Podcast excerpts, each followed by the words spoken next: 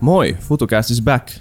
Täällä Isa Krautio, edessä istuu William von der Paalen jälleen kerran. Vuosi on 2019. Nyt Sitten kun tämä jakso tulee ulos, niin on varmaan tosi syvällä. Me ollaan tosi syvällä jo 2019.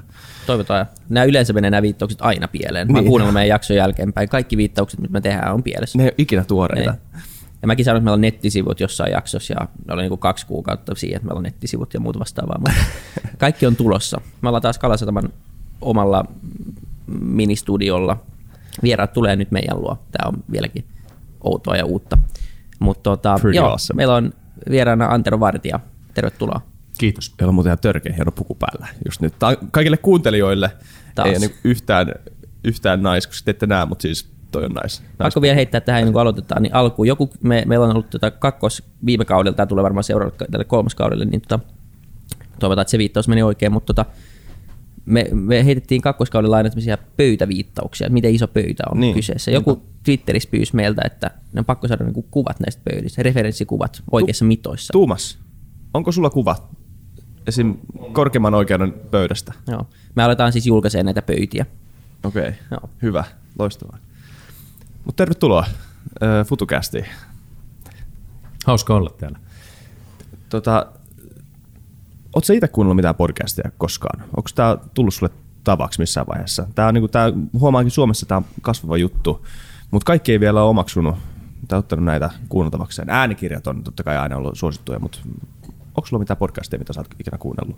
Mä nimenomaan kuuntelen paljon podcasteja. Nyt viimeisen puolen vuoden aikana ollut niin posketon kiire, että ei ole ehtinyt, mutta aikaisemmin. Ja sitten vielä se, että kun tottuu siihen kaksinkertaiseen nopeuteen, kun niitä kuuntelee, niin se kuulostaa täysin normaalilta puheelta. Alkuun se oli Se tupla, Joo, ihan ehdottomasti, koska sitten kun sitä on hetken aikaa kuunnellut siihen, aivot tottuu ja se kuulostaa täysin normaalilta puheelta. Ja Joo. on paljon kivempi kuunnella, kun pystyy ottaa enemmän vastaan. Niin. Ja lähtökohtaisesti yleensä silloin, kun käveli vaikka töihin, jos se ei ollut siihen, että keskitty, jos ei käyttänyt aamuun siihen, että keskittyy vaan olemaan rauhassa ja läsnä ja tyhjentämään mielen ja jotenkin laskemaan kierroksia, niin toisena vaihtoehtona oli kuunnella podcasteja, kun meni töihin. Okei. Niin toisin sanoen tämä nauhoitus menee puolet liian hitaasti sulle.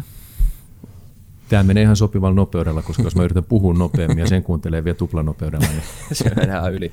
Mitä podcasteja sulla oli, mitä sä kuuntelit? No mä yleensä kuuntelin radio-ohjelmia pääasiassa. Okei. Että joitain podcasteja, joita tuossa on ollut matkan varrella, mutta siitä on nyt mä tunnustan sen verran paljon aikaa, mutta mun suosikki hän ehdottomasti oli vaikka Politiikka Radio. Joo. Joo.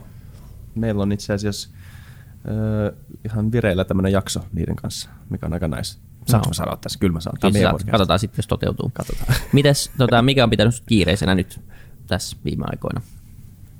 Mä perustin keväällä 2018 säätiön ja sen rakentaminen, sen säätiön idean toteuttaminen, niin on, on vienyt valtavasti aikaa. Et mä oon verrannut tätä siihen hetkeen aikoinaan, kun haki eduskuntaa, tuli valituksi samaan aikaan, suunniteltiin löylyä ja ryhdyttiin rakentamaan, niin se oli intensiivistä aikaa ja tämä ei ole yhtään vähemmän intensiivistä ollut nyt. Okei. Okay. Haluatko sä kertoa vähän meidän kuuntelijoille, että minkälainen säätiö on, on kyseessä, mikä on niin sen, sen idea, mihin, mihin tarkoitukseen se on luotu? Mä luulen, että meidän olisi hyvä lähestyä tätä asiaa sitä kautta, että puhuttaisiin ilmastonmuutoksesta. Miten mä näen, että mitä asioita tässä on pielessä, mitä meidän tulisi ottaa huomioon, minkälainen ilmiö ilmastonmuutos on. Tähän luotaan aika syvälle ylipäätään siihen, miksi lähdit politiikkaan mukaan, perustuen siihen, mitä mä oon nähnyt sun julkilausunnoista. Että Joo, aikoinaan mä olin yrittäjänä ja silloin oli pari hyvää kesää mattolaiturilla ja oli semmoinen olo, että mä en halua lähteä laajentamaan liiketoimintaa. Mä en halua mennä muille töihin, mutta liiallinen vapaa-aika tuhoaa ihmisen täysin. Ja oli pakko päästä tekemään jotain järkevää. Sitten mä sain päähäni, että mä olin yhteydessä vihreisiin ja sanoin, että mulla olisi aikaa, että voisiko me tehdä jotain. Ja aika pian sen jälkeen mä olisin ehdolla eurovaaleissa, mutta syy, miksi mä lähdin tätä poliittista puolta tekemään tai ylipäätään mä en ehkä ajatellut niinkään politiikkana, vaan yhteiskunnallisena toimintana, niin liittyy ilmastonmuutokseen. Niin sulla on tosi mielenkiintoinen tämä, miksi sä valitsit vihreät, Et koska niin muut puolueet tavallaan edustaa jotain tämmöistä osa-aluetta yhteiskunnassa niin kuin liittyen just ehkä esimerkiksi talouteen tai johonkin muuhun. Esimerkkinä kokous tota, elinkeinoelämän edustajana, demarit tota, AY-liikkeiden edustajana. Mut, ja vaikka vihreät nyt ei ole mikään niin tämmöinen ö, läpileikkaus suomalaisesta poliittisesta ilmapiiristä, niin se on kuitenkin jotenkin niin kuin tämmö, niin kuin vähän ylempänä kuin semmoinen yksi tasainen poliittinen ideologia. Se jotenkin yhdistää eri näkemykset ja, ja lähestyy tätä ongelmaa tämmöisenä jotenkin niin kuin, tavallaan politiikkaa suurempana asiana ilmasto, joka ei niin kuin, suoranaisesti liity tämmöiseen klassiseen politiikkaan. Onko tässä mitään? No ympäristöhän on se, joka on alun perin vihreitä yhdistänyt. Sen Joo. lisäksi joukkoon on valikoitunut, ehkä arvoliberaali on oikeasena kuvaamaan sitä arvomaailmaa, joka ihmisillä on, mutta sitten taas kun vihreissä lähdetään hakemaan käytännön ratkaisuja, mitä painotetaan, niin se kirjo on tietysti laajempi, mutta kyllä se hyvin yksilitteisesti yhdistävä tekijä on se, että miten me suhtaudutaan ympäristöön hmm. siitä huolehtimiseen. Mitä luonto sulle merkitsee tälle lähtökohtaisesti? Se on siis sulle ihan vapaa-ajallakin tärkeä asia. Yhä, siis nykyään tärkeämpi kuin ennen. Et mä oon kaupungissa kasvanut ja en ole kaivannut sitä luontoa ollenkaan samalla tavalla kuin nykyisin.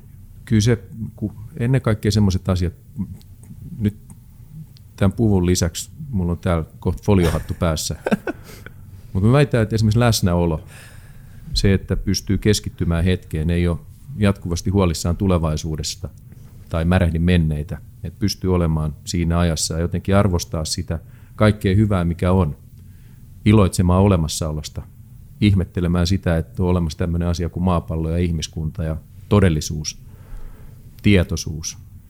Ne on makeita asioita ja siitä saa paljon paremmin kopin, kun menee luonnon äärelle. Metsä on ihan mielettömän hieno paikka. Aikoinaan, kun on elänyt sellaista elämää, että on ollut paljon enemmän kiinni siinä, että, että mitä tulevaisuudessa, mitä seuraavaksi, mitä seuraavaksi, niin ei ollut samanlaista tarvetta pysähtyä ja kokea tätä. Mutta nämä ei ole myöskään ristiriidassa. Mä olen täysin vakuuttunut siitä, että mitä enemmän on läsnä hetkessä, niin sitä paremmin pystyy myös suhtautumaan siihen tulevaisuuteen ja toteuttamaan niitä isoja asioita. Mulla on taito, joka kehittyy niin kuin iän myötä, koska mä, mä tiedän monia niin kuin mua vanhempia henkilöitä, jotka tavallaan havahtuu tähän ja niin kuin löytää sen metsä ja luonnon niin kuin sit pikkuhiljaa. Että onko se, pitääkö se käydä läpi se, se niin kuin tämmöinen kova tempoden ja tämmöinen niin kuin nuoren, nuorena niin kuin stressaaminen ja, ja tämmöinen niin kuin perus, perus, ennen kuin sä voit tavallaan sit saada perspektiiviä ja ymmärtää, että ehkä se semmoinen niin kuin hiljentyminen ja on, on niin se juttu. Mahdollisesti. Toki me ollaan erilaisia ihmisiä, me kasvetaan erilaisessa ympäristössä, että silloin kun elää nuoren aikuisuuden vuodet ydinkeskustassa, niin se tempohan on hirveän toisenlainen kuin mitä jos eläisi jossain lähempänä sitä luontoa ja missä virikkeitä ja tapahtumia ja mahdollisuuksia ei välttämättä ole samalla tavalla. Mutta mä uskon myös tosi vahvasti siihen, että asiat on pidettävä tasapainossa, että, että liikaa yhtään mitään on aina liikaa ja se jotenkin, että on itsellään levollinen olo, että asiat on hyvin, on myös se tekijä, joka voimaannuttaa meitä tekemään hienoja asioita. Kyllä. Ja, tota, ja sen, sen oikeasti huomaa, nyt sä sanoit, että me ollaan nuoria, mutta tämä luonnon äärellä oleminen, nyt kun eletään niin kiireisessä yhteiskunnassa, missä on koko ajan kiinni jossain laitteessa, kiinni jossain verkostossa, se niin kuin, vaikka termi epäluonnollinen on tosi, se ei, se ei niin kuin tarkoita sinänsä niin kuin määritelmällisesti mitään, mutta kuitenkin se, sen, sen kokemuksellisen eron huomaa täysin, kun menee jonnekin luontoon, missä ei ole yhtään mitään ja saa vaan hengittää, saa vaan olla. Se on, se on tosi upeaa. Sitä arvostaa jo, en mä tiedä, ehkä mä en, mä en tiedä, onko mä nuori, 25, on, herra hän on tosi nuori. Olet. On, joo, herra kun nuorista. Mutta tota, ö, ilmastonmuutos keskustelu. Rassaako joku siinä? Tai rassaako joku moni asia siinä? Se on semmoinen asia, se on niin, se on, sitä voi lähestyä niin monesta, monelta kannalta, ihmiset lähestyy sitä niin monelta kannalta, että sitten muuttuu vähän semmoista älämölöä välillä, mikä harmin, harmiksi. Onko sulla mitään, mikä erityisesti häiritsee sinua siinä? Tai mitä sä haluaisit korjata? Meillä on ihan älyttömästi epäkohtia. Se, että muuttuuko asiat paremmaksi, jos häiriintyy tai että jos niin. joku potuttaa, niin yleisesti ottaen ei, mutta sit, se ei tarkoita sitä, että meidän pitäisi tunnistaa ongelmakohtia. Mm. Se ei tarkoita Kyllä. sitä, että meidän pitäisi tarttua niihin ja korjata niitä. Ja jos me mietitään ilmastonmuutosta, niin mun nähdäkseni me jatkuvasti osaoptimoidaan. Me tehdään toimenpiteitä, jotka tarkoittaa tosi hyvää. Ja ne ei ole missään nimessä merkityksettömiä. Mutta jos me ajatellaan ilmastonmuutosta, niin se ei johdu siitä, että meillä ei ole tarpeeksi uusiutuvaa energiaa. Ilmasto ei muutu sen takia, että meillä ei ole tarpeeksi sähköautoja tai energiatehokkuutta. Ne on täysin välttämättömiä asia osana ratkaisua, mutta ilmasto ei muutu sen takia. Toinen asia, tämä on vielä raflaavampaa, mutta tätä kannattaa pureksiin. Ilmasto ei muutu myöskään sen takia, että me synnytetään liikaa päästöjä. Ilmasto muuttuu sen takia, että ilmakehässä on liikaa hiilidioksidia. Ja tämä valuvika tässä systeemissä, ilmastonmuutos on systeeminen ongelma. Se ei johdu siitä, että ihmisiä on liikaa, se ei johdu siitä, että, että me eletään hyvää elämää, vaan ilmasto muuttuu sen takia, että tässä systeemissä on fundamentaali valuvika. Ja se on se, että se sallii meille sen, että me lisätään sitä hiilidioksidin määrää ilmakehässä. Toisin aiheutetaan ympäristölle vahinkoa, aiheutetaan taloudellista vahinkoa välisesti muille, mutta me ei olla vastuussa siitä aiheuttamastamme vahingosta. Tätä voisi verrata siihen, että jos musta olisi kivaa rikkoa ikkunoita, naapuriikkunoita, niin mä saisin kivittää niitä rikki ja mä olisin täysin vapaana vastuusta, niin silloin me kivitettäisiin naapureiden ikkunoita. Ja tämä on sama asia. Me tehdään koko ajan, me aiheutetaan vahinkoa, erityisesti taloudellista vahinkoa. Se on ehkä helpompi mieltää kuin se ympäristövahinko tässä näin, kun ajatellaan, että mitä ilmastonmuutoksesta seuraa. Siitä seuraa niitä myrskyjä, tulvia, mutta vielä paljon vakavampana asiana, mitä mä näen ihmiskunnan kohtalon kannalta, mikä tässä on se akuutti kysymys. Ei se, että jäätiköt sulaa, se on äärimmäisen vakava, mutta se akuutti juttu tässä on se, että tämä meidän systeemi ei pysy kasassa. Et jos me ajatellaan nyt vaikka Italian tilannetta, meillä on populistit vallassa oikealta ja vasemmalta. Siellä on ihmiset vallassa, jotka ei puhu totta. Ne saattaa kriisiyttää koko EUn. Ja jos EU kriisiytyy, niin sen jälkeen meillä ei ole enää perspektiivi siinä, että miten me torjutaan ilmastonmuutos, vaan sitten menee selviytymistaisteluksi siihen, että millä EU säilyttää toimintakykynsä ja ylikansallisen päätöksentekokyvyn. Italiassa ei olisi populistit vallassa ilmasta maahanmuuttoa. Ja jos 2015 ei olisi tullut ihmisiä Eurooppaan, 1,3 miljoonaa, 500 miljoonaa ihmisiä Eurooppaan, joka on todella pieni määrä, mutta se riitti siihen, että arvot koveni, ihmiset suuttu ja ollaan tyytymättömiä. Ja sen seurauksena sitten taas me päädytään äänestämään Donald Trumpia, Erdogania valtaan. Mm. Ja siinä vaiheessa, kun nämä populistit on vallassa, niin meillä ei ole enää sitä yhteiskunnan valtiotason ratkaisukoneisto, jolla on se toimintakyky, että me hoidetaan tätä ongelmaa. Ja meillä on hirveästi aikaa. Jos me ajatellaan, että sanotaan, että tulee uusi tilanne, joka synnyttää sen, että meillä on muutama miljoona pakolaista, jotka tulee Eurooppaan, niin me keskitytään siihen. Meillä ihmiset todennäköisesti kokee tyytymättömyyttä. Voi olla, että tätä seuraa jonkinnäköinen talouskriisi. Jos tulee talouskriisi, tulee työttömyyttä, entistä enemmän kurjuutta ja tyytymättömyyttä, me äänestetään entistä vihaisempia ihmisiä valtaan. Ja jos ne vihaiset ihmiset vallassa ei puhu totta, tämä peli on menetetty. Tähän meillä ei ole paljon aikaa. Ja tämä fundamenttivaluvika ilmastonmuutoksessa on se, että me ajatellaan, että tämä hoituisi sillä, että me kun satsataan uusiutuvaa energiaa ja muuta, ja mä korostan, me tarvitaan sitä paljon enemmän, me tarvitaan paljon nykyistä radikaalimpia päästövähennyksiä, ei pysty jatkaa tähän tahtiin kuin nyt tehdään, mutta se ei riitä. Tämä systeeminen valuvika tässä järjestelmässä on se, että tämä sallii meille sen, että me lisätään hiilidioksidin määrä ilmakehässä, ja meillä on vastuuta siitä, että sitä pitää ottaa vähintään saman verran pois. Meidän pitää muuttaa tätä järjestelmää niin, että jos teen jotain, joka on synnyttänyt päästöjä, niin vähintä, mitä mun pitää tehdä, on se, että mä huolehdin siitä, että hiilidioksidi otetaan vähintään saman verran veksi. Silloin ilmakehä ei muutu siltä osin. Tämä ei toimi sillä, että me vaan vähennetään hiilidioksidin määrä ilmakehässä, koska meillä ei riitä resurssit siihen. Meidän on pakko yhdistää tähän nämä kaikki muut toimenpiteet, mutta systeemisenä ongelmana on se, että me ei olla vastuussa siitä aiheuttamasta me vahingosta, ja niin kauan kuin me ei olla vastuussa siitä, niin vahingonteko jatkuu. Jep, ei, se, se, on, se on totta. Se on tota, Mika me ollaan puhuttu ilmastonmuutoksesta aika monta kertaa näissä jaksoissa. Tulee tosi ja, usein tota, esille, mikä on hyvä asia. Ja tota, on esitetty eri näkemyksiä. Esimerkiksi puhuttiin Mika Anttosen kanssa siitä, ja, ja hän on niin saman linjalla, että aikaa ei ole hirveästi, ja ehkä niin se, hän ehdottaa niin semmoista, että, että niin se ensimmäinen askel on tavallaan ostaa aikaa lisää poistamalla, niin kuin, poistamalla tarpeeksi paljon nyt sitä niin kuin hiilidioksidia siitä ilmakehästä. Lisäämällä jotta, hiilinieluja. Niin, jo, esimerkiksi hiilinieluilla ja, ja tota, näin poispäin, ja, joka ostaisi niin kuin, meille aikaa sitten – saada meidän niin kuin, järjestelmäviat kuntoon ja, ja myös innovoida. Siis innovaatioita tapahtuu koko ajan ja on niin kuin, hirveän paljon mielenkiintoisia ratkaisuja, mutta se laaja-alainen implementointi ja niin kuin, järjestelmän korjaaminen, niin kuin sanoit, niin kun se on aika poliittis-sidonnaista, voidaan puhua siitä myös, että onko se oikeasti, pitääkin olla niin poliittis-sidonnaista vai voiko se olla niin kuin myös, onko se enemmän sitten niin kuin yksittäisten toimijoiden, yrittäjien, keksijöiden niin kuin oikeasti harteilta tämä homma. Sitten taas Risto Linturi sanoi, hän, me kysyttiin, että onko se samaa mieltä, mikä Anttosen kanssa, ja Risto Linturi sanoi, että ei, piste. Ja hänen mielestä, niin kuin, että se lähtee, että se, se ei niin kuin riitä myöskään, että, että jos mä muistan oikein, niin hän, hän oli vain sitä mieltä, että, että se lähdetään nyt siitä, että niin struktuurit korjataan ja, ja tota, niin kuin luodaan, luodaan fundamentit niin kuin uudestaan. Että hän, hän, se ei niin kuin riitä, että se, se on kaikki niin kuin aika satsettava siihen innovaatioihin ja muutokseen. Ne ei varmaan niin kuin pois sulle toisaan, ne varmaan puhuu oikeastaan samoista jutuista, niin, mutta vähän niin kuin eri niin toimintatavoin. Ää, mutta tota, Tarvitaanhan me aikaa siihen innovointiin, tarvitaan me aikaa siihen systeemin korjaamiseen, mm. ne ei tapahdu hetkessä. Nimenomaan. Mm. Ja mä niin kuin, me ei hirveästi esittää mielipiteitä ehkä tässä podcastissa, mutta, mutta tota, ää, niin kuin me haastatteluina tai niin kuin hoistojen kanssa, mutta kyllä mä, niin kuin on, mä itsekin kallistun siihen suuntaan, että siinä on jotain perää, että ostettaisiin niin aikaa itsellemme, jos, jos meillä on tapoja nyt kerta niin kuin poistaa sitä hiilidioksidia niin kuin isoissa määrissä. Sitä on niin kuin fundamentaalisesti ihan liikaa siellä, niin kuin sanoit. Meillä on hiilidioksidia liikaa jo nyt ilmakehässä. Ja me lisätään sen määrää hurjasti joka ikinen vuosi. Ja me ei ole vielä päästy siihen keskusteluun, että meidän pitää ottaa hiilidioksidi pois ilmakehästä. Ilmastonmuutos on asia, joka vaarantaa sivilisaatio olemassaolon. Tämä planeetta jatkaa pyörimistään auringon ympäri ja joku päivä täällä on toisenlainen luonto, jos me nyt joudutetaan ilmastonmuutosta.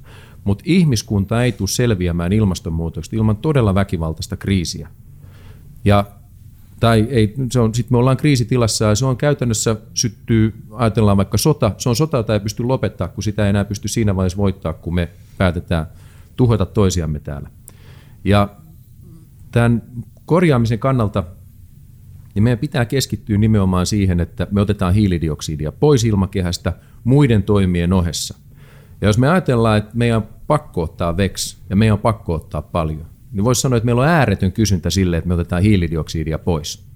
Samaan aikaan me osataan ottaa hiilidioksidia pois. Siihen on olemassa todella pitkää testattu työkalu, yhteyttäminen, fotosynteesi.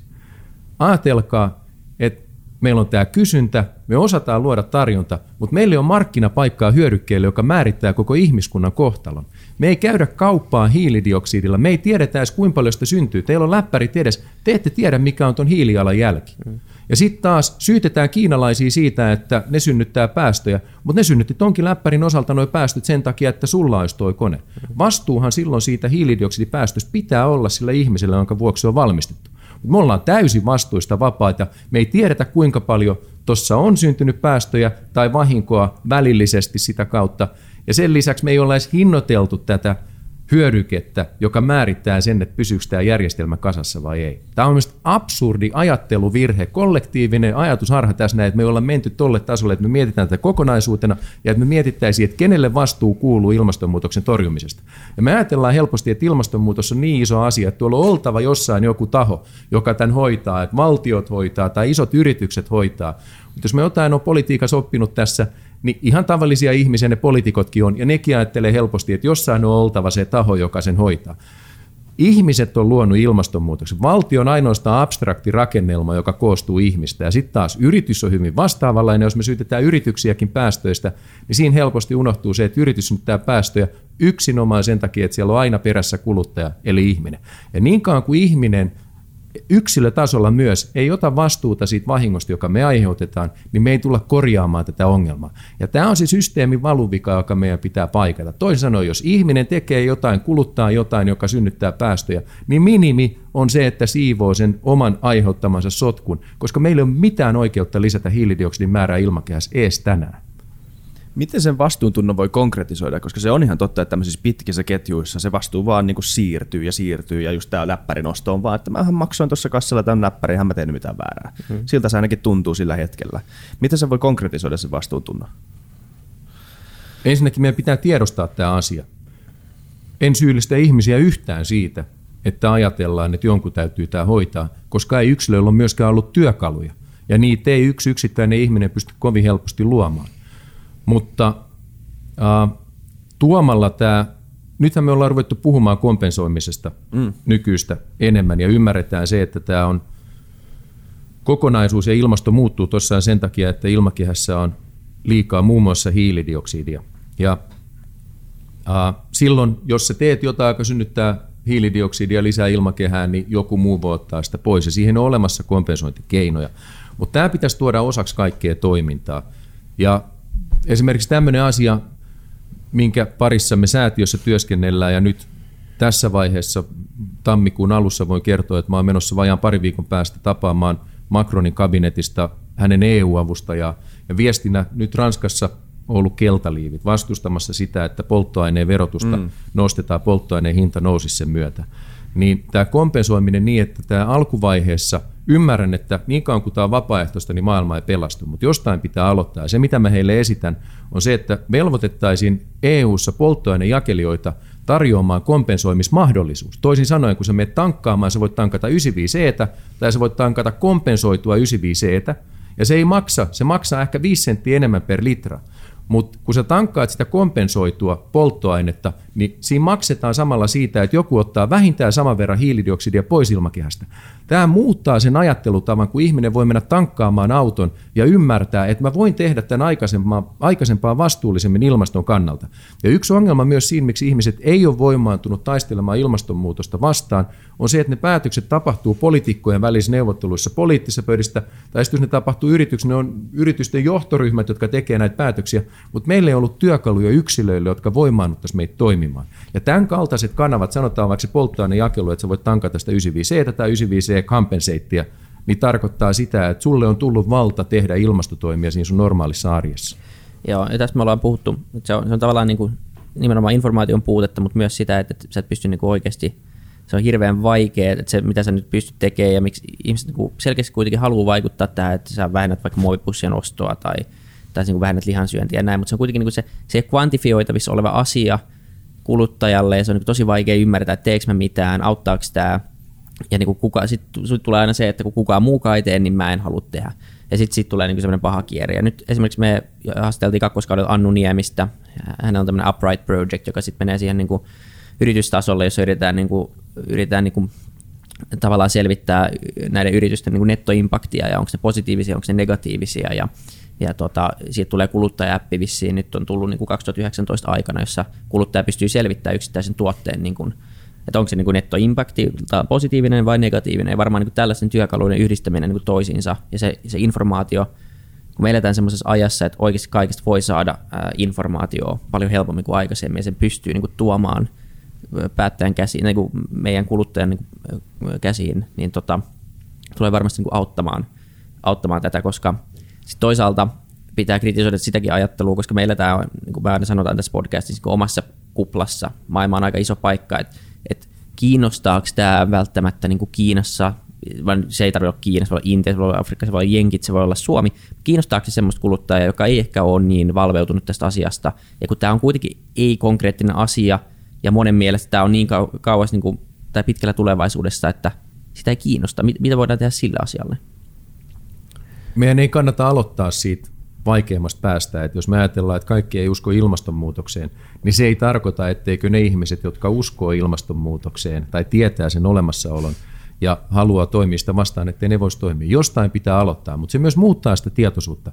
Jotta me tullaan tekemään lainsäädännössä ne tarvittavat toimenpiteet, jotka on täysin välttämättömiä tämän ongelman korjaamiseksi, nimenomaan tämän systeemisen valuvian korjaamiseksi. Jotain pitää tapahtua ennen sitä. Ja ennen sitä tarvitaan esimerkiksi kriittinen massa, että ihmiset rupeaa luomaan painetta poliitikkojen suuntaan, että meidän pitää korjata tämä. No miten sitten taas ihmiset päätyy luomaan poliittista painetta, niiden täytyy ymmärtää jotain. Miten ne voi ymmärtää jotain, että voi tehdä, niin tarvitaan niitä esimerkkejä, tarvitaan niitä käytännön työkaluja, jotka mahdollistaa sen, että ihmiset voi kokea sen noivalluksen, että näinhän meidän pitäisi tehdä. Mutta me ei korjata järjestelmää ilman ajattelutavan muutosta. Ja ajattelutapa ei muutu, jos me ei ymmärretä, että miten tätä voisi ajatella ja lähestyä toisin. Ja siinä nimenomaan se, mitä me pyritään esimerkiksi tuon säätiön osalta rakentamaan, on tarjoamaan ihmisille työkalut siihen, että ymmärretään, että hei, yksilötasolla mähän voin elää elämääni niin, että jos mä teen jotain, joka synnyttää päästöjä, niin vähintä mitä mä teen on se, että sitä otetaan pois. Mutta jotta tämän vaikuttavuus olisi iso, niin asiat pitää myös tehdä niin, että ne skaalautuu. Ja jotta se skaalautuu, niin meidän pitää saada innostettua muut ihmiset mukaan. Ja siinä mielessä myös, että rakennetaan semmoinen järjestelmä, joka tarjoaa kaikille sen pääsyn, ja se on innostava. Ja yksi asia, joka myös ilmastonmuutoksen vastaistaistelussa myös, on se, että, että me eletään hirveän dystooppisessa maailmassa. Me nähdään, että kaikki on menossa pieleen. Ja se on tietyn kriisitietoisuuden herättämisessä, niin tarvitaan ymmärrys siitä, että kuin vakava, kuin pirun vakava akuutti uhka tämä tällä hetkellä on. Mutta jos me eletään siinä dystooppisessa maailmassa, ei tämä maailma myöskään korjaannu. Se lamaannuttaa meidät. Me tarvitaan se visio siitä paremmasta maailmasta, usko siihen, että tämä on korjattavissa ja hoidettavissa, ja siihen niitä käytännön esimerkkejä, mutta ilman visioa paremmasta tulevaisuudesta me ei tulla tätä hoitamaan, ja se on asia, joka meidän pitää ihan ensisijaisesti tehdä, jotta se muutos voi tapahtua. Meidän pitää innostaa ihmiset näkemään, että tämä on korjattavissa oleva asia. Hei, kuunnelkaa Fytykästiin, niin Niinpä. Se vinkkinä.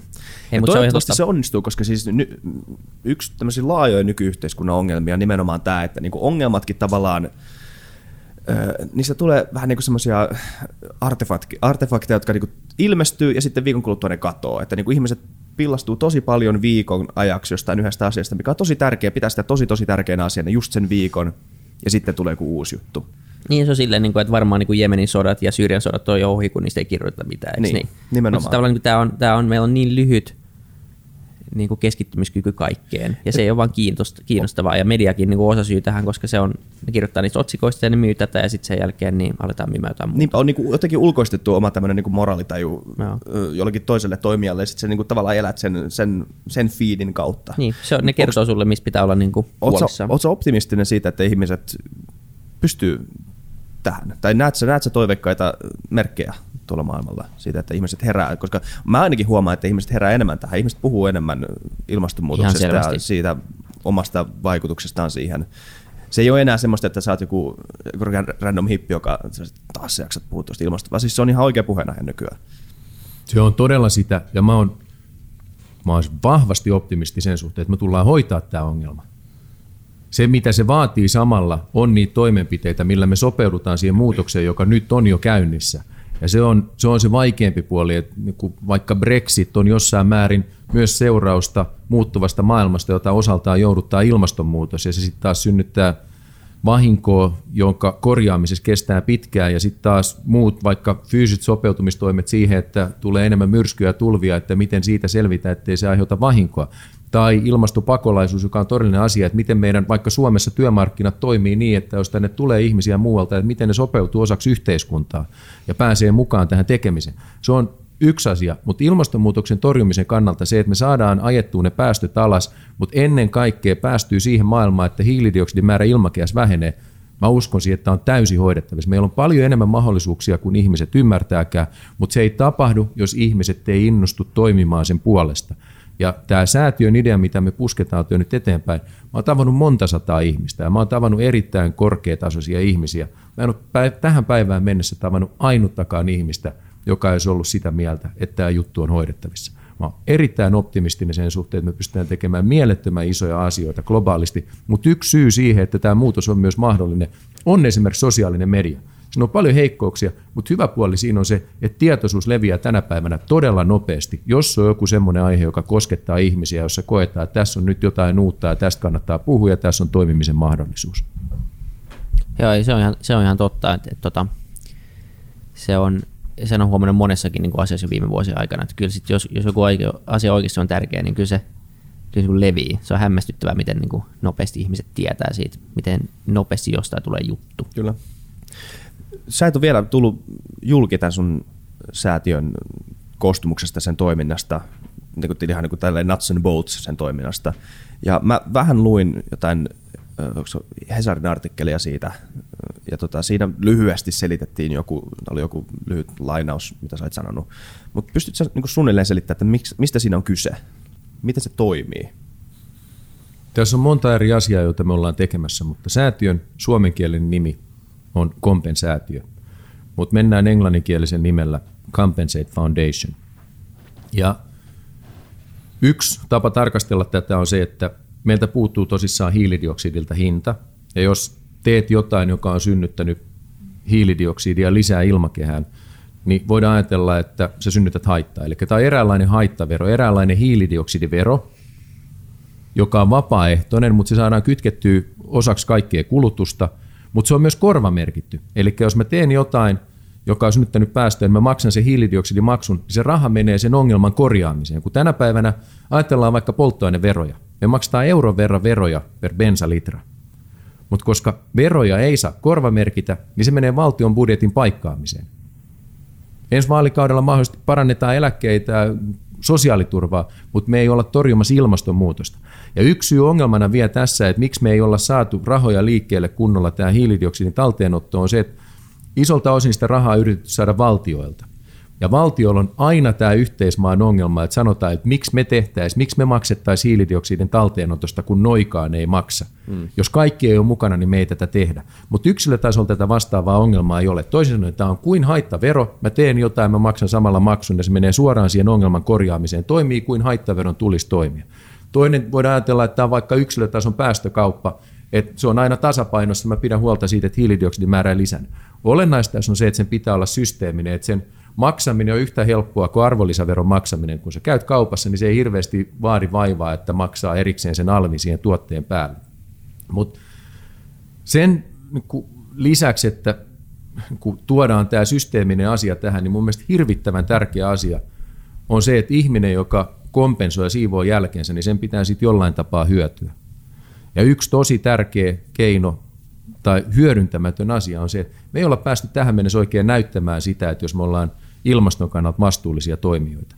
Sanoen mun mielestä se on tehtävä näkyväksi, jos mä taistelen sen puolesta, että hiilidioksidin määrä ei lisäänny, ja tässä tapauksessa korostan, se ei riitä, että me ollaan hiilineutraaleja. Me ei oltava hiilinegatiivisia. Meidän on otettava tuolta enemmän hiilidioksidia pois kuin mitä sinne päästetään, mutta sen tuo näkyväksi. Ja tässä ajatuksena esimerkiksi meidän tuote on nimeltään compensate.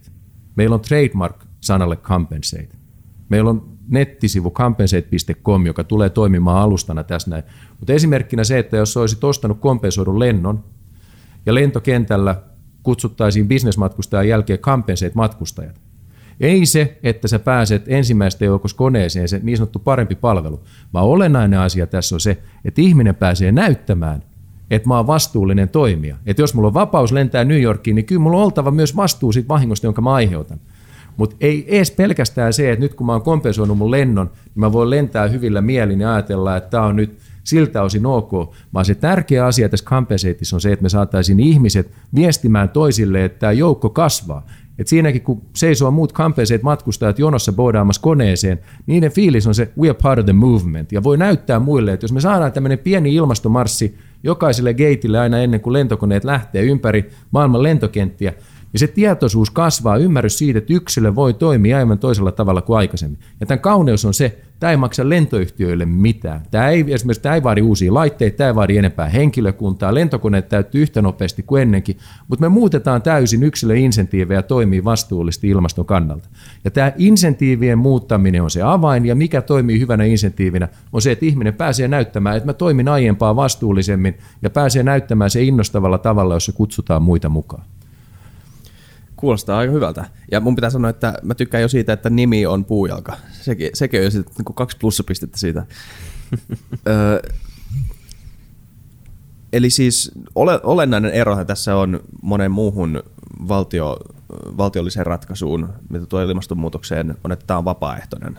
Että tämä nimenomaan on insentiivi. Tämä ei ole semmoinen, mikä saa ihmisille laittaa huomioolivit päälle ja menemään riehumaan kadulle, koska se ei ole siis pakotettu joka ikiselle, vaan nimenomaan, että tämä on se, että yritetään kasvattaa ensiksi tietoisuutta ja sitten toiseksi antaa ihmiselle joku insentiivi tehdä itse se valinta. Ja ehkä se, on, ehkä se onkin voimakkaampi silloin, kun se tapahtuu sille, että mä oon tehnyt tietoisen valinnan muuttaakseni omia tapojaan, omia tapojani. Ja mä oon niin tiedostanut tämän ongelman. Isos mittakaamassa tämä maailma ei pelastu. Jos meillä on systeeminen ongelma, niin tämä maailma ei pelastu niillä vapaaehtoisilla toimilla. Meidän on korjattava sitä järjestelmää. Mutta jotta sinne päästään, jotta mm. me saadaan synnytettyä sitä poliittista painetta, niin tarvitaan kuitenkin niitä esimerkkejä. Ja jotta ne esimerkit syntyy, jotta niitä voidaan tarjota ihmisille, niin me ei voida talloa liikaa varpaille. Ja tässä tapauksessa esimerkiksi just tämä polttoainejakelu, niin ketään ei pakoteta maksamaan enempää. Tämä ei maksa veronmaksajille mitään, siitä ei tarvitse olla vihainen. Tämä on yritykselle erittäin pieni investointi, kun ne laittaa sinne muutaman uuden hinnan. Mutta kun se muuttaa sen ajattelutavan, tarjoaa meille niitä mm. työkaluja, tai se, että Pari muuta esimerkkiä, jotta tämä tehdään yksinkertaisesti. Ajatellaan vaikka Compensate autovakuutus. Vakuutusyhtiö tietää, minkä kokoinen moottori. Vakuutusyhtiö tietää halutessaan paljon tulee kilometrejä vuodessa. Ne ei tarvitse olla tämän vaikeampaa, että sä kompensoit sun päästöt kuin se, että sulla on autovakuutus. Tai se, että auton valmistaminen synnyttää päästöjä. Niin sä voit mennä ostaa autokauppaan, niin sä valitset sinne lisävarusten listaan kompensoin, jolloin sä maksat siitä, että sen auton valmistuksessa synnyttyneet hiilidioksidipäästöt otetaan pois, otetaan sitä hiilidioksidia veksi tuolta ilmakehästä. Tai vielä systeemisempi, helpompi on Compensate luottokortti. Sä kulutat, me tiedetään riittävällä tarkkuudella, kuinka paljon päästöjä syntyy per käytetty euro keskimäärin, riippuen siitä, että mihin osoitteeseen se raha menee. Olennaista on saada. Sitten on selvää, että tämmöisen luottokortin me ei aina tiedetä eksaktisti, että oliko tämä kompensaatio nyt just riittävä tai yksi yhteen tai moninkertainen. Olennaista on se, että vuositasolla otetaan hiilidioksidi enemmän ilmakehästä kuin mitä sinne päästetään. Se on se tie. Meidän ei kannata ottaa parhaasta hyvän vihollista. Mutta tämä muuttaa sitä ajattelutapaa. Olennaista on se, että sen pitää olla helppoa, sen pitää olla makeata, sen pitää olla näkyvää, jotta se tarttuu ja skaalautuu, jotta muut ihmiset lähtee siihen mukaan. Ja jos tämä menisi nyt pakon kautta, niin tuossa olisi niin kova vastarinta sekä ihmisten suunnasta, jotka ei halua, että me tehdään tämän kaltaisia ilmastotoimia poliitikkojen suunnasta, yritysten suunnasta, mutta se vapaaehtoisuus sallii sen. Ja tässä mun visiona on se, että saadaan esimerkiksi maailman suuret yritykset kutsuttua koolle Pariisiin uuteen ilmastoneuvotteluun. Sanotaan, että tulee sata maailman suurinta yritystä, niiden pääjohtajat paikan päälle. Ja se viesti niille on ainoastaan se, että avatkaa se kanava, että ihminen voi kuluttuessaan teidän tuotteita hyvittää sen ilmastovahingon, jonka ne aiheuttaa. Se ei maksa juuri mitään, mutta se muuttaa te ajattelutavan. Toisaalta ihmisillä mun mielestä meillä on oikeus vaatia oikeutta saada kantaa vastuuta. Ei niin, että mä sanoin, että yrityksen pitää maksaa, mutta mä voin sanoa yritykselle, että anna mulle oikeus kantaa vastuuta, kun mä kulutan teidän tuotteita. Koska loppupeleissä tässä on myös se harha, joka usein syntyy, että me ajatellaan, että valtioiden pitää maksaa nämä ilmastotoimet. Mistä valtio saa rahansa? Ihmisiltä. Tai jos me ajatellaan, että yritysten pitää maksaa nämä toimet, niin mistä yritykset saa rahansa? Ihmisiltä. Me ei päästä pakoon sitä, että ihmisen täytyy se maksaa jos me ollaan ulkoistettu se vastuu muualle, niin me ei olla myöskään otettu sitä toimeliaisuutta ja me ei olla myöskään ajateltu sitä, että ihminen voisi ruveta käyttää rahaa toisella tavalla tähän näin.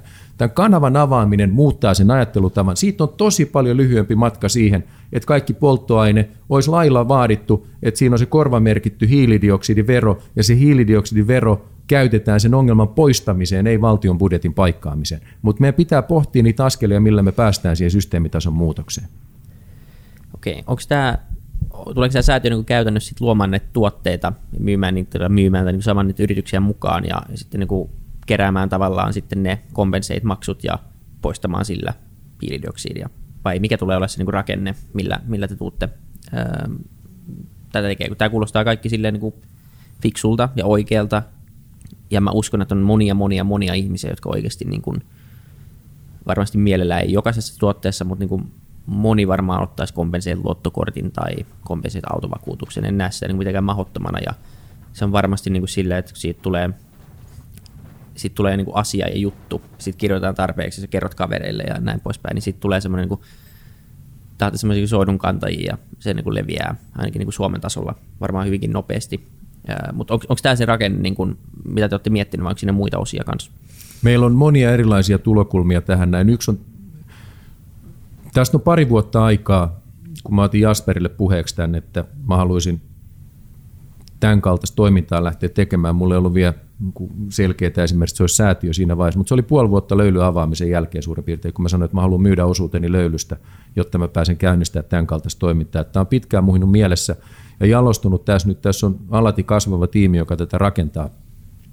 Olennaista on se, että kun se kanava avataan, jotta ihmiset voimaantuu kompensoimaan – niin se rahan pitää mennä sen ongelman korjaamiseen. Toisin sanoen, jos sä kompensoit vaikka eurolla, kun sä käyt tankkaamassa auton, niin me ei oteta senttiäkään siitä eurosta, eikä ota se yritys, joka sen maksun vastaanottaa, vaan se menee suoraan sinne ongelman korjaamiseen. Ja syy, miksi yritykset haluaa ottaa tämän käyttöön, on se, että tämä tarjoaa työkalun ja vastauksen siihen kysymykseen, joka niillä on, että miten tehdä meidän toiminnasta vastuullisempaa, koska tänä päivänä elinkeinoelämä ymmärtää erittäin hyvin, että vastuullinen toiminta on liiketoiminnan edellytys. Tässä vaiheessa on kilpailutekijä, siinä saa kilpailuetua, mutta tulevaisuuden maailmassa toivottavasti ei pärjää, jos se ei pysty jatkuvasti toimimaan vastuullisesti.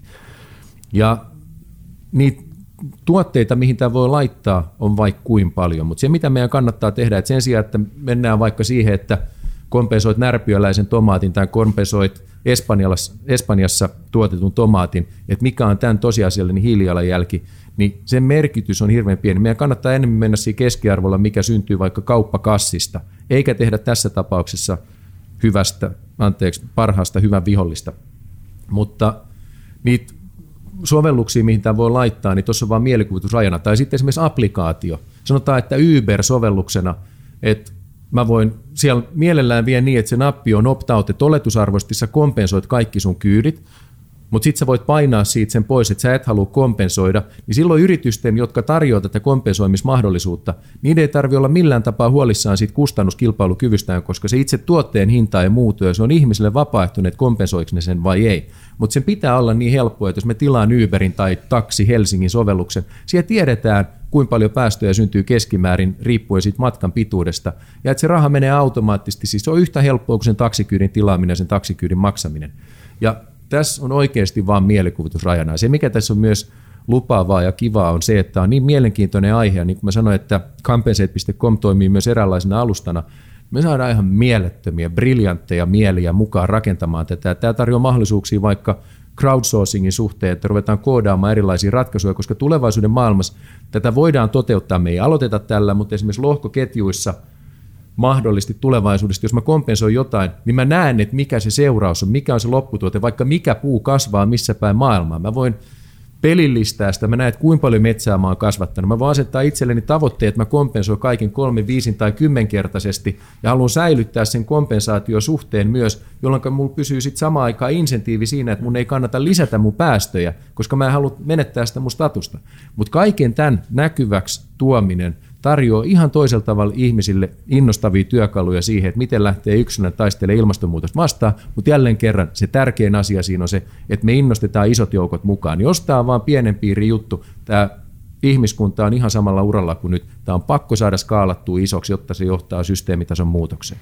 Miettikää, jos viiden vuoden päästä sen sijaan, että me tuota, julkaistaan meidän verotiedot, niin me julkaistaan meidän compensate-tiedot. Ja Hesari niin kuin sen sijaan, että Suomen kansa vihastuu sille, että Supercell jätkä, niin sitten hei hitto, toi on hyvä jätkä toi Niinpä. Ilkka, että vitsi se kompensoi niin kuin paljon.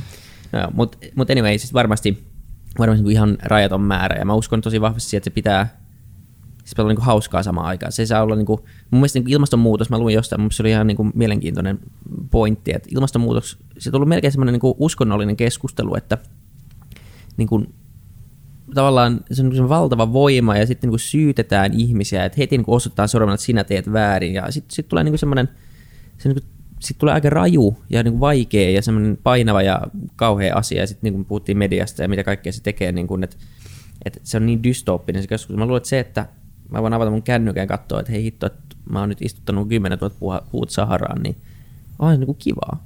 Ja mä niin. uskon, että tosi moni on silleen, että hei, Musta tuntuu, että tota suuri osa tämmöistä niin climate change denialista tulee just siitä, että se on niin syyllistävää. Ja totta kai niin kuin luonnollinen reaktio semmoiseen on defensiivisyys. Että alkaa vaan sanoa, että en mä oon tehnyt mitään. Mä oon niin. syönyt lounasta ja käynyt töissä, ostanut kenkiä. Mä oon tehnyt mitään. Mä oon vaan elänyt mun elämää. Ja niin. Me on siis moralisoimalla me ei tätä maailmaa pelasteta. Moralisointi ei ole vastakohta sille, että, tai se ei ole sama asia kuin se, että tunnistetaan ongelma.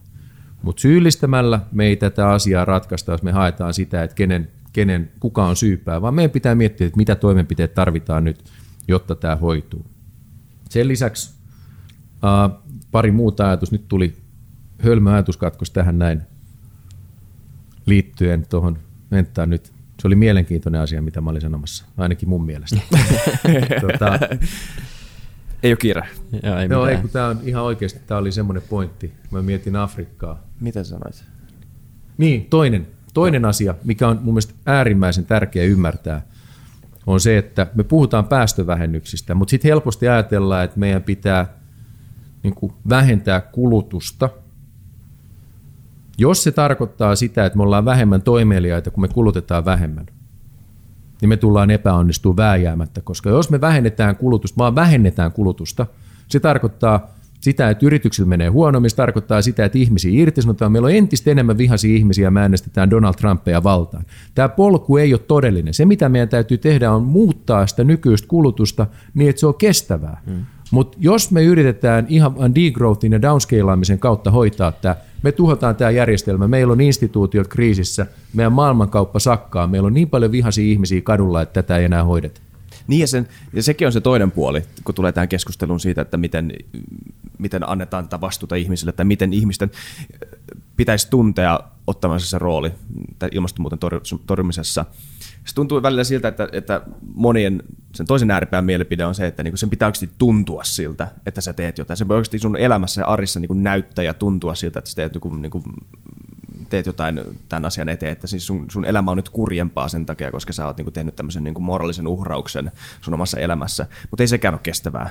Ei, en mä, siis mä uskon vahvasti siihen, niinku, että ihminen tottuu niin nopeasti, sekin on niinku se ajan myötä semmoinen niinku sääntö, että kaikesta, niin. Niinku, joka on joskus ollut niinku luksustavara, niin tulee niinku vaan perusasia sun elämässä.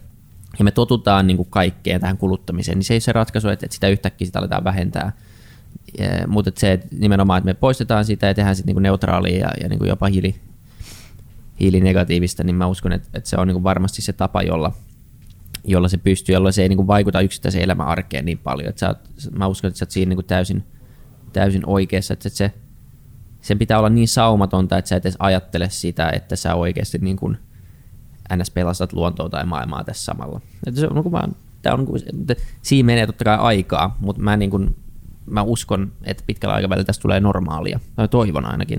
Että, että se on niin kuin, otetaan alvista pinna pois ja laitetaan se jonnekin muualle. Mutta niin kuin, Mut tämä on se, että mä oon viihtynyt politiikassa äärimmäisen hyvin. Mä en ole jättämästä sen takia, että mä olisin pettynyt politiikkaa ollenkaan. Mm. Päinvastoin. Mutta politiikassa on myös syytä ymmärtää se inertia, että kuin hitaasti asiat tapahtuu. Ja se on osaltaan myös sen tehtävä, että muutos ei ole liian nopea niin, että meillä – tulee erilainen kaveri valtaa ja se pystyy kerralla rikkoa tätä järjestelmää ja muuttaa tämän yhteiskunnan hyvin toisenlaisia, usein vielä pahempaa suuntaa.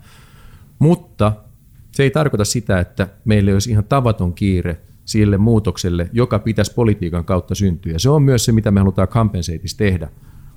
Asia, jos tätä ei politiikassa onnistu tekemään kyllin nopeasti, tehdään se vapaaehtoisesti ja saadaan sitä kautta vastaavanlainen järjestelmä luotua, kun meidän pitäisi politiikassa olla, ja sitten sen implementoiminen osaksi politiikkaa on jo helpompaa. Ja yksi asia, tällä mä en millään tapaa väheksy poliitikkoja tai haasta niitä, mutta yksi toinen asia, jonka on oppinut politiikassa, on se, että muutos ei lähde liikkeelle politiikasta. Muutos mm. syntyy muualla ja sitten lopulta se tuodaan osaksi politiikkaa ja sitä päätöksentekoa. Niin. Ja se, mikä tässä on nyt yhä edelleen – yksi tekijä, miksi ilmastonmuutosta ei torjuta, on se, että me ei olla onnistuttu käynnistää semmoista todellista muutosvoimaa, joka sen tekisi. Ja sitä me yritetään nyt tältä osin olla rakentamassa myös Kampenseitin osalta. Eli valtiolla on kuitenkin rooli. Ehdottomasti, Kyllä. ja ilman valtioita, ilman lainsäädäntöä me ei koskaan tulla – pelastamaan ihmiskuntaa ilmastonmuutoksesta. Se on täysin välttämättä, se menee sinne, mutta on syytä miettiä, että mitkä askeleet on otettava, jotta se muutos siellä tosiaan tapahtuu, koska Jep. jos me vaan keskitytään siihen, että politiikassa pitäisi tapahtua tämä ja tämä ja tämä, mutta ei mietitä sitä poliittista realismia, että miten se tapahtuu, niin käytännössä me hakataan päätä seinään sen sijaan, että me käytetään sitä aikaa tehokkaammin siihen, että synnytetään se muutos jossain ja sit sitä kautta lähtee liikkeelle. Jep, kyllä.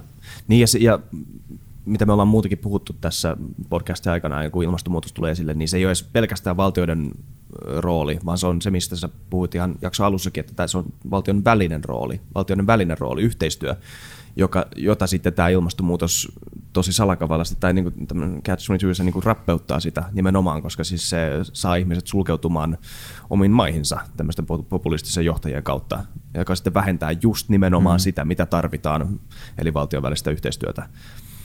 Just niin, ja tämä on, jos ilmastonmuutos olisi vain Suomen kokoinen asia, niin silloin meillä olisi ihan toisenlainen kyky myös mm. tehdä politiikassa ne tarvittavat päätökset. Kyllä poliitikot tietää, että mitä pitäisi tehdä. Mutta niitä päätöksiä ei tehdä sen takia, että ollaan siinä tilanteessa, että ei me haluta tehdä noiden puolesta tai ei me tehdä kun noikaan ei tee, koska tämä heikentää vaikka meidän teollisuuden kustannuskilpailukykyä.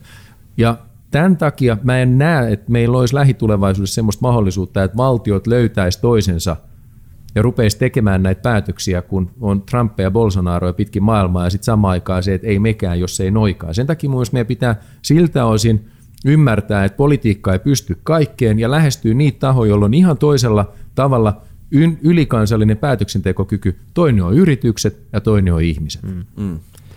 Mitkä teidän tavoitteet on niin kuin tämän ähm, tota, onko niin kuin jotain tämmöisiä ihan numerisia tavoitteita? Nyt me ollaan puhuttu aika niin asennemuutoksesta ja tässä, että saadaan niin tämä movement käyntiin. Oletteko asettanut jotain tämmöisiä niin kuin ihan niin kuin kvantifioitavissa olevia tavoitteita tälle säätiölle niin tietyllä aikavälillä vai onko, tuleeko ne sitten as you go ja lähdetään tekemään?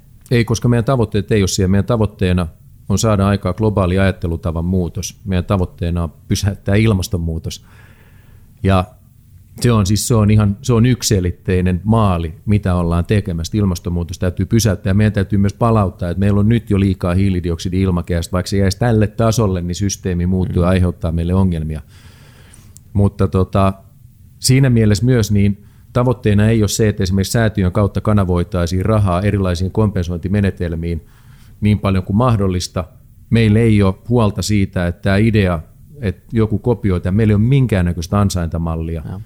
Ja silloin sanotaan, että jos joku muu päättää tehdä vastaavanlaisen asian ja tämä toteutuu heidän kautta, niin mahtavaa. Niin. Olennaista on se, että asia syntyy, nämä jutut lähtee liikkeelle ja siinä mielessä nämä luvut on meille toisarvoisia. Mutta sitten taas me puhutaan käytännön toimenpiteistä, mitä me halutaan. Me halutaan, että tämä on ilmiö, joka on vielä vuoden 2019 aikana semmoinen, että siitä keskustellaan laajalti kaikkialla, että on mediassa esillä ja ymmärretään, että kaiken toiminnan lähtökohtana on se, että sä et saa aiheuttaa vahinkoa. Eihän mä saa heittää roskia luontoon ja ajatella, että, että joku muu siivoo. Tai se, että jos mä oon ulkoiluttamassa koiraa ja niin. Koira tekee köntset siihen jalkakäytävälle, niin mä ajattelen, että jo mä maksan veroja, että ei tämä mun ongelma siivota tätä sotkua. Niin. Kyllä se minimi on se, että mä siivoan omat sotkut. Tai tämmöistä esimerkkiä, mitä mä käytin ihan alkuvaiheessa, kun mä rupesin tästä puhua, se, että, että mä kaadan kotona vahingossa piimän pöydälle. Niin normaali tilanteessa mä ymmärrän, että mä siivoon sen itse tai pyydän puolisoa tai palkkaan siivoa hoitamaan, mutta mä ymmärrän, että tuossa on tuo piimä pöydällä, se on mun homma hoitaa se. Mutta nyt hiilidioksidin kohdalla me ollaan silleen, että tuossa nyt on tota piimää pöydällä, että missä on ne poliitikot, jotka tulee hoitaa, miksei ne tule siivoamaan, että miksi täällä on näin likasta ja poliitikot ei siivoa. Niin tämä yksilön vastuu siitä omasta vahingosta, joka aiheutetaan, puuttuu mun mielestä. Me ymmärretään, että yksilön toimilla on merkitystä, mutta se pitäisi mitottaa silleen, että meillä ei ole mitään oikeutta aiheuttaa vahinkoa muille, ja me tehdään sitä koko ajan. Myös ne, jotka kuluttaa vähemmän, ja muuta. Ja tällä, niin kuin mä korostan, mä en halua syyllistää ketään, mutta jopa ne, jotka ei syö lihaa, ei matkusta, asuu pienissä asunnoissa, nekin omalla toiminnallaan lisää hiilidioksidin määrää ilmakehässä, sekin pitää siivota musta tuntuu, että tämä tulee olemaan yksi niistä asioista, mistä tulevaisuudessa mietitään taaksepäin. Jotain. Siis te vaan niin annoitte, te vaan annoitte ihmisten vaan paskantaa luontoa ja, niin. ja, ja, ei, ilman niin? mitään vastuuta. Mutta on ja... se täysin absurdi ajatus. Niin. Mutta kun se, me eletään sen sisällä, me ollaan tottuneet siihen. Niin, ja me ei tullaan ajatelleeksi, että tämä on pielessä. Tämä on se, mitä me halutaan tuossa herättää, että ihmiset ymmärtäisivät sen, että tämä on valuvika järjestelmässä, ja jotta järjestelmä, joka on ihmisten luoma, jotta se korjaantuu, niin ihmisten täytyy ymmärtää, että se järjestelmässä on valuvika, Jep. ja meidän täytyy ottaa ilmastonmuutoksessa sama lähtökohta kuin ihan kaikessa muussa toiminnassa. Ei saa tuhota ympäristöä, ei saa aiheuttaa vahinkoa muille. Hiilidioksidin avulla me tehdään sitä koko ajan, eikä olla vastuussa. Se on, se on absurdia, mutta mm. tässä maailmassa me eletään tällä hetkellä. Muutetaan se, kyllä. Tämä kuulostaa hyvältä.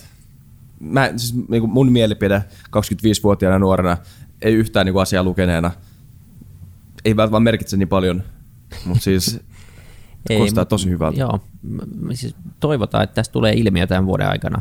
Ja, no, ja tota, tätä niin lähtee, tämä lähtee leviämään teidän kautta ja muidenkin kautta. Ja niin kuin saatte siihen isoja yrityksiä mukaan ja isoja tahoja ja niin puolesta puhujia ja, ja tota, me tehdään oma pikku osamme tässä. Ja... Koska jotain pitää tehdä. Koska sä sanoit sitä niin kuin uskonnosta. Se on, on se tavallaan mulle kuin uskonto jollain tavalla. Mä en ole tiedemies, eli tavallaan mä, mä otan nämä niin kuin profeettojen lausunnat vastaan jollain tavalla ja omaksun ne omaan elämääni sillä tavalla, kun mulle kerrotaan, että näin kannattaa tehdä. Ja totta kai mä otan ne pienellä niin kuin tämmöisellä skeptisellä tota, sivuvivahteella, mutta kuitenkin siis jotain pitää tehdä, eli parempi, että tehdään jotain kuin ei mitään. Ja tämä nyt on yksi ainakin parhaimpia ideoita, mitä on, on kuullut. Eli siis jotain... Onko jotain, niin, sorry. Niin, onko jotain, mitä, mitä haluat nyt rohkaista niin meidän kuuntelijoille, mitä ne voi tehdä? Nyt ne kuulee tämän jakson, niin okei, tämä idea oli, hei, itse tämä on niin fiksu. Mm. Mitä ne nyt tekee? No jatkona tuohon, mitä sanoit, jotain pitää tehdä. Olennaista on se, että me aloitetaan. Mm. Sitten kun me lähdetään tekemään – niin me opitaan koko ajan uutta me voidaan muovata sitä toimintaa. Ja jos me puhutaan vaikka kompensoimisesta, mikä se tosiasiallinen keino on, se markkina on kehittymätön. Meillä ei ole sitä metsitystä esimerkiksi. Me ei edelleenkään kyetä kovin tarkasti mittaamaan sitä, että kuinka paljon hiilidioksidia joku metsäprojekti sitoo. Mutta heti kun sinne siirtyy voimavaroja, huomioon ja rahaa, niin rupeaa tapahtumaan. Mm. Ja tämä on myös syytä ymmärtää.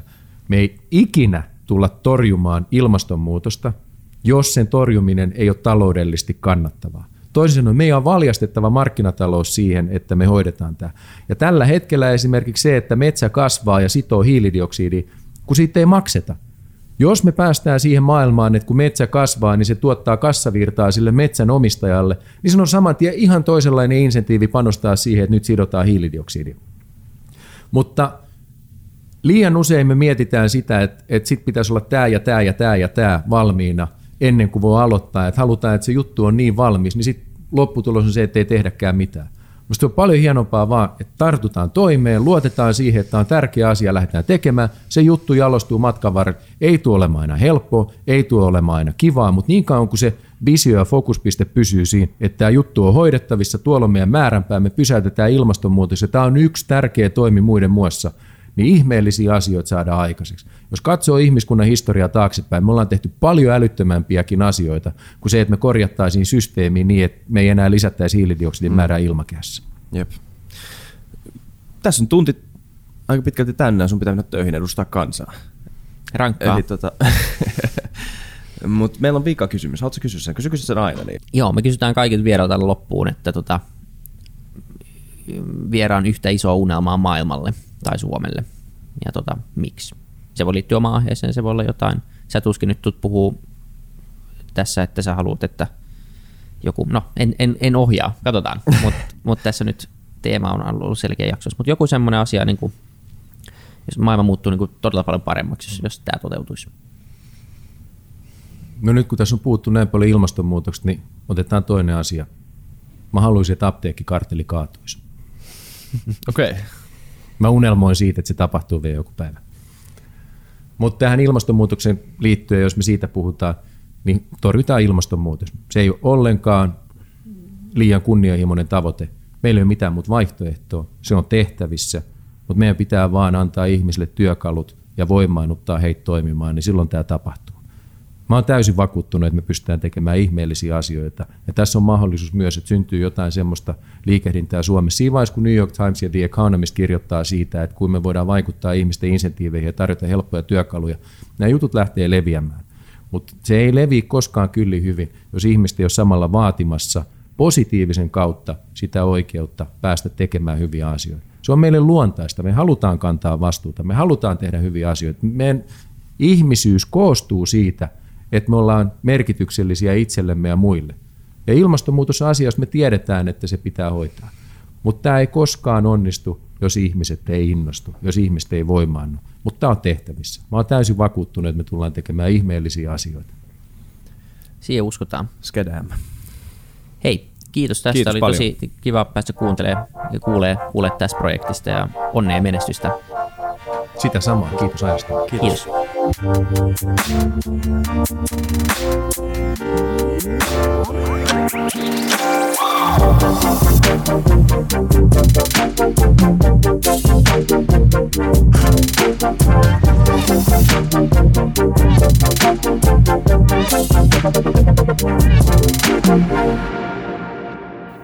Kiitti kaikille kuuntelijoille, yhteistyökumppaneille ja FutuCastin koko tiimille – Isa Kraution ja William von der Baalinin lisäksi, Isa Kraution minä, tiimiin kuuluu tuotantovastaava Samuel Happonen ja media vastaava Tuumas Lundström.